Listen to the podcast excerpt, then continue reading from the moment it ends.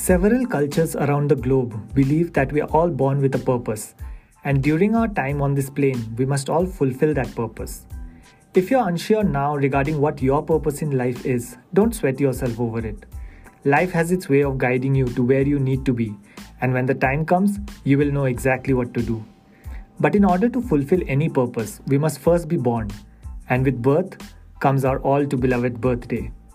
Now, what would you consider a memorable birthday? Don't we all love it when our loved ones surprise us with unexpected visits and gifts on this special day?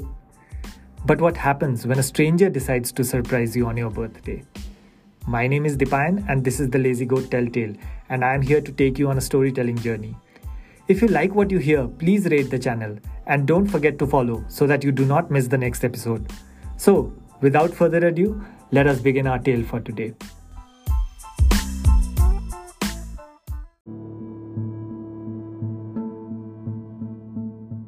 Life outside NSHM college campus in the heart of Kolkata city is going as usual like any other evening.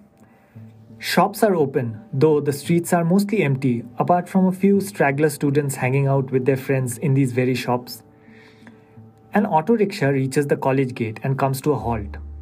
A man steps out of the auto and pays the driver, and the auto drives away. The man looks at his watch. It's 3:29 p.m. A few more minutes pass by when a group of students begin to walk out of the gate. The man raises his hand and calls out to one of the girls from the group Hello, Nana madam. Nana looks around confused and spots this unknown man. The man signals to Nana to come to him for a quick minute. Seemed like he had something to tell her. Nana mumbles something to her friends, checks left and right, and crosses the street to reach the man. Yes? asks Nana. The man introduces himself as Iqbal and says that he works at her father's office. He then takes off the backpack he was wearing and opens it. Inside is a cute little teddy bear which he hands over to Nana. Today is your birthday, right? So the boss has sent it over for you. Nana takes the teddy from Iqbal and hugs it tight. Oh, this is so cute. Thank you, Iqbal. Iqbal smiles and takes the teddy back from Nana and starts to pack it in the bag again. When will Papa be home? Nana checks. Iqbal responds, saying that he is busy with a meeting and might get a little late. Nana is visibly upset by the news, but there isn't much anyone can do about this. Don't be sad, madam. He will reach home before you know it. And also, you have this wonderful gift to keep you company until then.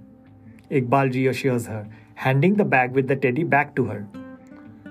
Now, how am I supposed to go around carrying two bags? Nana already had her college bag with her. Madam, you can take the gift bag and give me your college bag. I will give this to the boss and he can bring it with him when he goes home, Iqbal suggests. Nana likes the plan. She hands over her college bag to Iqbal. Iqbal also asks Nana to take out any cash she might have in her college bag in case uh, she needs it as uh, she would now be going with her friends to celebrate her birthday, and Nana complies. She then thanks Iqbal for everything and jogs to the other side of the road back to her friends. Just as Nana is about to join back with the group, her phone rings. It's an unknown caller. She picks up the phone, and on the other side is a voice she definitely cannot recognize. Happy birthday, Nana, says the voice. Thank you, but who is this? inquires Nana. You don't know me, but I am about to turn this birthday of yours into the most memorable one you have ever had replies the man. I appreciate that, but who are you? replies Nana. A man has just handed you a teddy, right? asks the voice. Yes, confirms Nana. Uh, but how do you know about that? Nana looks around, but Iqbal is nowhere in sight anymore. What the man said next was really about to turn Nana's birthday into the most memorable one she had ever had. There is a timed bomb inside the teddy. Initially, Nana scoffs and does not believe the voice. But soon, as instructed by this man, she brings the teddy out of the bag, and on closer inspection could hear the ticking sound of the clock from within the teddy. The man then goes on to tell Nana that she should cancel whatever plan she had with her friends and ditch them by making any excuse. She should not talk about this with her friends or try to contact her parents or the cops. He would call her back in a while and tell her what to do with the bomb. If Nana dared to disobey him, her father would be very hurt. The man disconnects the call. Nana puts the phone down and is in tears. She puts the teddy back in her bag and looks around. She's all alone now. In a different part of the city, in the middle of a slum locality, resides Ilyas. Ilyas is not having a good day. He comes out of his rundown house, banging the door and shouting absurdities at his wife, who is screaming her lungs out back at him from inside the house. The couple is in a heated quarrel, and the topic is Ilyas not earning any money. The two keep insulting one another with patois and slangs for a while before Ilyas leaves the area while his wife warns him not to come back home without earning some money. Back to Naina, she is now walking alone through a narrow road. There is not a soul in sight, and she is in tears and cannot understand what to do. Suddenly, a hand holding a handkerchief grabs her mouth from behind and she becomes unconscious. The man picks up Naina on his shoulder looks around to see if anyone has spotted them, and then walks away. About half an hour later, Naina starts to regain consciousness. She slowly opens her eyes, but her vision is still blurry. Hello, madam, I'm Ilyas. It takes a while for Naina's eyes to adjust until she is able to see clearly. A shabby looking young man, probably in his early 30s, wearing clothes which have definitely seen better days, is sitting on the floor in front of her and staring at her. She finds herself sitting on a chair with her hands and feet tied to it. Her mouth is also tied with a cloth. She turns her head to see the condition of the room she is in. It's broken and in tatters. There is really no furniture or anything else in the room except a small wooden bench kept on one corner and her bag resting on it. Nana starts struggling vigorously to set herself free and trying to speak at the same time. Ilyas casually takes out a bidi from his pocket, lights it with a match, and begins to smoke. Look, madam, I have nothing against you. I don't care who you are, what you are, why you are. All I care about is money. I need money, and your parents are going to give that to me. While Ilyas is informing Nana of his motive, Nana continues the struggle to try and free herself. She's trying to say something, but the cloth has her mouth sealed shut. Please stop moving. You're going to end up hurting yourself. Nana finally calms down. Now listen to me, madam. I'm not a criminal. I'm just a little helpless and desperate, so I'm not going to harm you in any way. You just need to cooperate with me. I will remove the cloth from your mouth and you will not shout. You will give me your father's number. I will call him and ask for some money.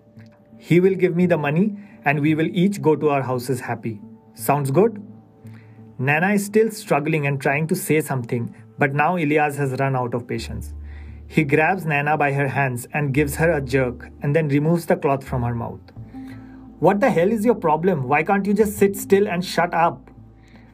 Naina takes a few breaths while Ilyas walks away from her and stands in a corner of the room. You really messed up, man. You chose the worst person to kidnap today. Nana finally speaks. Why? Are you some minister's child? mocks Ilyas. No, but I'm carrying a bomb, replies Nana. Quite obviously, Ilyas does not believe Nana and he questions her if she thinks he is stupid. After going to and fro for a while, Nana finally convinces Ilyas to check her bag. At first, he just sees the teddy and laughs, but then, on Nana's insistence, he brings it close to his ear and what he hears makes him drop the teddy from his hand and fall to the ground in fear. Tick tock, tick tock, tick tock. Ilyas realizes the mess he has gotten himself into. He starts blabbering hysterically. Are you fucking crazy? What the fuck is this? Naina calmly responds. Chose the wrong girl to kidnap today, didn't you? We now take our story to Esplanade Market, one of the busiest places in Kolkata, where Iqbal is standing with a phone to his ear and looking around. Sir, the location is fixed, but uh, there is a small hiccup. What is it? replies the unknown man from the other end of the line. The girl is missing, informs Iqbal. Well, I guess that makes you utterly useless to me. Saying this, the unknown man disconnects the call. Sir, Sorry, sir. Hello? Hello? While the tensed Iqbal is trying to get an answer from the disconnected call, a man walks up to him from behind, shoves the needle on his neck, and calmly walks away. Iqbal begins to choke. Holding his throat, he begins frothing from the mouth and within a few seconds drops to the ground, dead. Back at the desolate room, Ilyas is sitting on the ground with his hands on his head. Nana is still tied up to the chair, but she is calm now. I was in such a romantic mood, but my stupid wife had to ruin it all. Ilyas begins to talk. Earlier that day, at Ilyas's house, Sakina, his wife, is sitting on a mat on the floor and applying Boroline on her hands and feet. Ilyas is sitting behind her, biting a toothpick and leaning against the wall while staring at her back. He slowly begins to caress her back with his fingers. You look sexy, says Ilyas. Sakina puts down the tube of Boroline and turns back to face her husband. Screw you, idiot! You don't have the ability to earn a single penny, but all you can think about is sex? Ilyas moves forward and starts kissing her on the neck. Why do you always talk like this? I love you so much. All I want is a baby. Stop thinking with your dick and get some work. Only then will you have a baby. Or else die like this only, snaps Sakina. Ilyas is pissed. He leans back and kicks Sakina. Sakina gets up and kicks him back. The two get into an ugly fight, and Ilyas finally gets out of the house and leaves while still shouting at one another. Back at the desolate room, Ilyas is lost in his thoughts while Nana is patiently sitting and staring at him.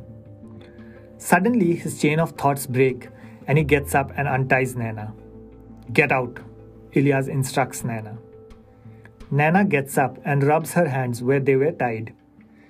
She walks to her bag and is about to pick it up when Ilyas interrupts. Let it be there. Nana turns to Ilyas a little surprised. Ilyas lights another bidi while repeating himself. Leave the bag and go. Nana just stands there staring at Ilyas while her phone rings. Ilyas turns towards Nana. She receives the call and puts it on speakerphone. It's the voice of the unknown man on the other side. You have exactly two hours. You have to take the bag to the Esplanade Market. There's a KFC outlet there. Ask someone for directions if you do not know. Exactly at 7:45 you will keep the bag outside KFC and leave the spot. You will have 15 minutes to reach the metro station and catch a metro home. Exactly at 8 o'clock the bomb will explode. On reaching home you will find your parents safe and sound. All the best. The phone disconnects. Ilyas turns around and drops his bidi. After a second's thought, Nana turns around and bends to pick up the bag when Ilyas interrupts again in an agitated manner. Didn't I just tell you to leave the bag and get out of here? Nana stands up straight looking at Ilyas. Go home. Don't worry about the bag. I will see what needs to be done with it. Your parents will be safe. Don't worry. Ilyas says in a much more calmer manner now. Nana slowly walks to the door, opens it, and walks out of the room. Ilyas sits on the ground staring at the bag and lights up another bidi. It's the usual overcrowded Esplanade market. The sun has already set. Ilyas is hugging Nana's bag and walking down the street with an expressionless face. He reaches KFC and waits there for a while. He checks his watch. The time is 7:45 p.m. He is about to put the bag down when he is suddenly interrupted by a thought. He hugs the bag again and starts walking away with it from the spot as fast as he could. Once out of the crowd, he starts running through an empty lane until he reaches an open ground. There is nothing or no one in sight. He drops to the ground, hugging the bag and holding it tightly under his stomach. A loud explosion, followed by absolute silence. It's the following morning at Nana's house. She's sitting on the couch when her father comes and sits next to her. Darling, can you turn on the news? Her father says. Nana picks up the remote from in front of her and turns on the television. Her mother comes in carrying a cup of tea, puts it in front of her husband, and sits next to her daughter on the couch. The news anchor reads Last evening, a bomb explosion occurred in the Esplanade area of Kolkata. Fortunately, the blast took place far away from the residential area, so no news of any casualties or property damage has been reported. However, it is reported that the terrorist who brought the bomb was killed in the explosion. Nana's mother picks up the remote and turns off the TV. Nana's father picks up his cup of tea and begins to sip from it. Nana sits there staring at the blank TV as silent tears roll down from her eyes.